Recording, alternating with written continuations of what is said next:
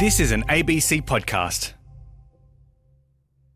What if our entire universe, including you and I, could be boiled down to one object a vibrating string? Jock McOrist has dedicated his life to trying to understand if this is true, with a little help from a piece of garden hose and some acrobatic ants. So, could life, including you and I, be boiled down to something as simple as a vibrating string? And you say, no, no, no, life is complicated. And yet, it is. So, the Greeks were actually ahead of their time when they devised the concept of an atom. An atom meaning for them indivisible. They thought everything could be boiled down to an atom. And what's amazing about this is they had no experiment, they had no way of scientifically checking if this was true. And yet, it was. They were driven instead by the sense of beauty and simplicity. And so many thousand years later, we are still asking this question. And to a large extent, we can ask and answer the question what are we all made up of? So I'm a human being. I'm made up of molecules. There are billions of molecules. They're talking to each other, they're bouncing off each other, they're interacting, they're experiencing forces. And you can ask the question then well, what's a molecule made up of? Atoms. What are atoms made up of? We know protons, we know neutrons, we know electrons. We can keep asking, what are protons and neutrons made up of? Well, we now know they're made up of something simpler, something called a quark. So basically, we've taken the complexity of a human being and we've boiled it down to a set of fundamental objects. Okay, a zoo of particles, I like to call it. And it's so simple, in fact, that I can write it down on one page. And furthermore, we know how they talk to each other, we know how they interact. I can write that down on a second page. And in fact, I can tell you quite simply now there's four fundamental ways in which these things talk to each other gravity, that's the thing that keeps us rooted to the earth. Electromagnetism, so that's electricity and magnetism combined in some way. And then there's two more subtle forces the strong force, nuclear force, and the weak nuclear force. So there's four fundamental forces and a zoo of particles. So that's already an amazing achievement. And yet we know it's true. This has been scientifically verified to an accuracy that makes various things look embarrassing. And yet we can still ask the question well, what are the quarks made up of? What are the electrons made up of? Can we do better? And at this point, we're actually beyond the realm of experimental data. So the Greeks, the ancient Greeks knew this, the Islamic Empire from the 4th to 8th to the 14th century knew this, and the Europeans during the Enlightenment knew that mathematics, somehow, for some beautiful, mysterious reason, seems to be the language of the universe. So instead of being guided by experiment, we're now guided by mathematics. Now, let me tell you, a wonderful conversation killer is to tell someone that you study mathematics. And an even better one is to tell them you study physics. But yet, I'm here to tell you that it's not all bad. Like, there is absolute beauty within mathematics. And for a subject that's rooted in rigor and objectiveness, there's some idea that you can have a simple mathematical solution, and that's elegant, and that's somehow tied to the very human emotion of beauty. So within mathematics, there's beauty.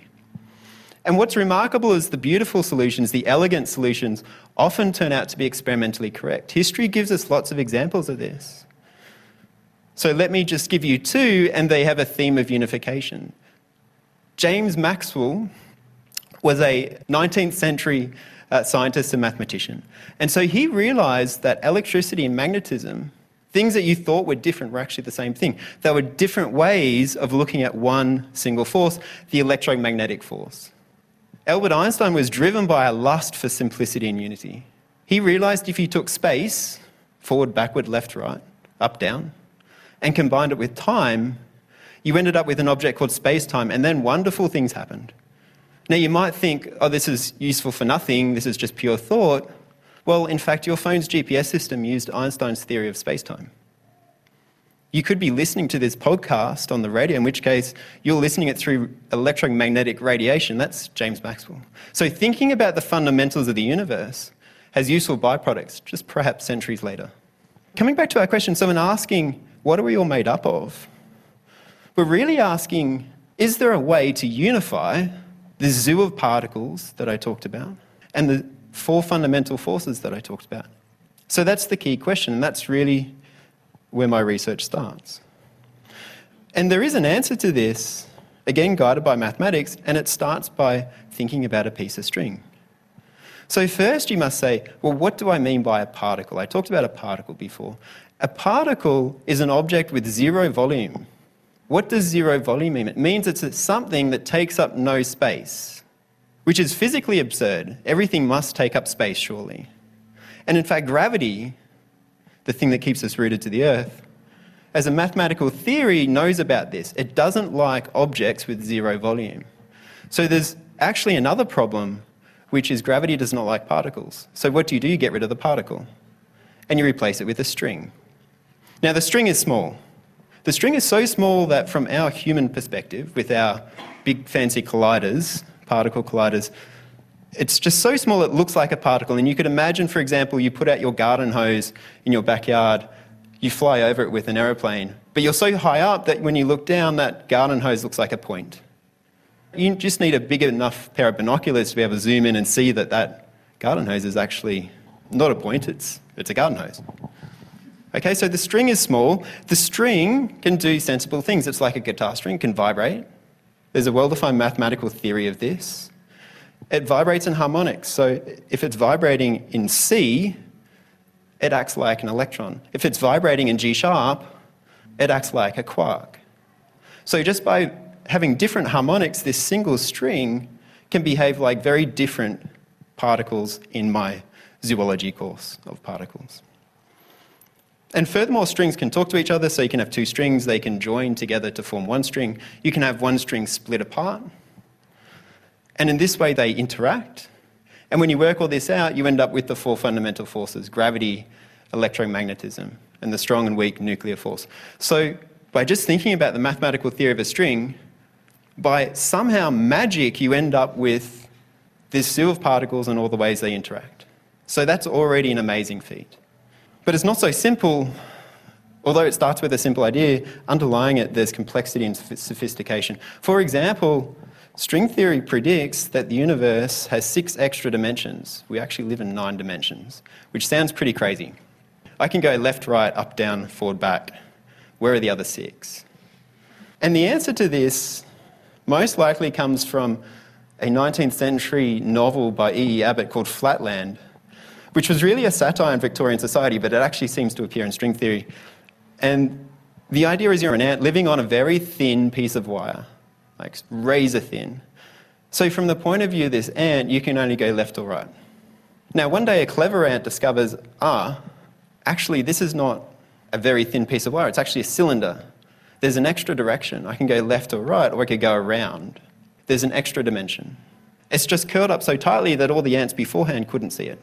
String theory predicts the same is true of our universe that there are six extra dimensions, but they're just curled up so tightly we can't see them. But furthermore, the mathematics of this is very strong. They tell you that the six extra dimensions form what we call a geometry. They have a shape. And the geometry is very special. It's something called a Calabi-Yau manifold. Impressive. so Calabi is an Italian mathematician, Yau is a Chinese mathematician, and they invented or discovered this geometry in the late 70s and early 80s. The equations of string theory, which starts from a very physical point of view, determine that there is some mathematical geometry called a Calabi-Yau manifold underlying our universe. So there's already a very nice mix of physics and mathematics here. And the circle completes because there is not just one example of a Calabi-Yau manifold, there's actually half a billion. And each different Calabi-Yau manifold of this half a billion data set gives rise to different physics the string behaves differently depending on whether it's in Calabi-Yau manifold A or Calabi-Yau manifold B. So this geometry is very closely tied to physics. And so this is what gets me out of bed in the morning. out of these half a billion, they can't all be right. There aren't half a billion universes, we don't, we don't believe. And in fact, we've actually made good progress. You can eliminate most of these. Most of these give rise to completely unrealistic physics, so we throw them out. And we can do better. We can find examples which do exceedingly well. They produce the physics of zoo of particles that I started with the quarks, electrons, and so on and so forth, interacting in the right way. But there are bugs, it's not perfect. What my job is, is to figure out some of these bugs. And I think these are not bugs, they're actually features. If you uncover these problems and actually think about them carefully, lying beneath is going to be some wonderful things.